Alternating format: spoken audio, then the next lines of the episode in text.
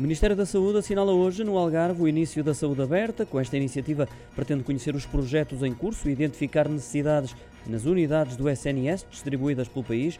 Todos os distritos de norte a sul serão visitados um a um.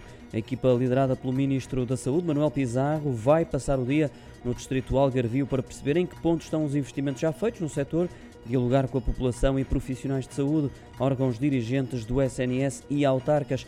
A iniciativa arrancou às 9 da manhã com uma visita do Ministro da Saúde à Câmara Municipal de Monchique, sendo-se uma visita ao Centro de Saúde deste Conselho algarvio.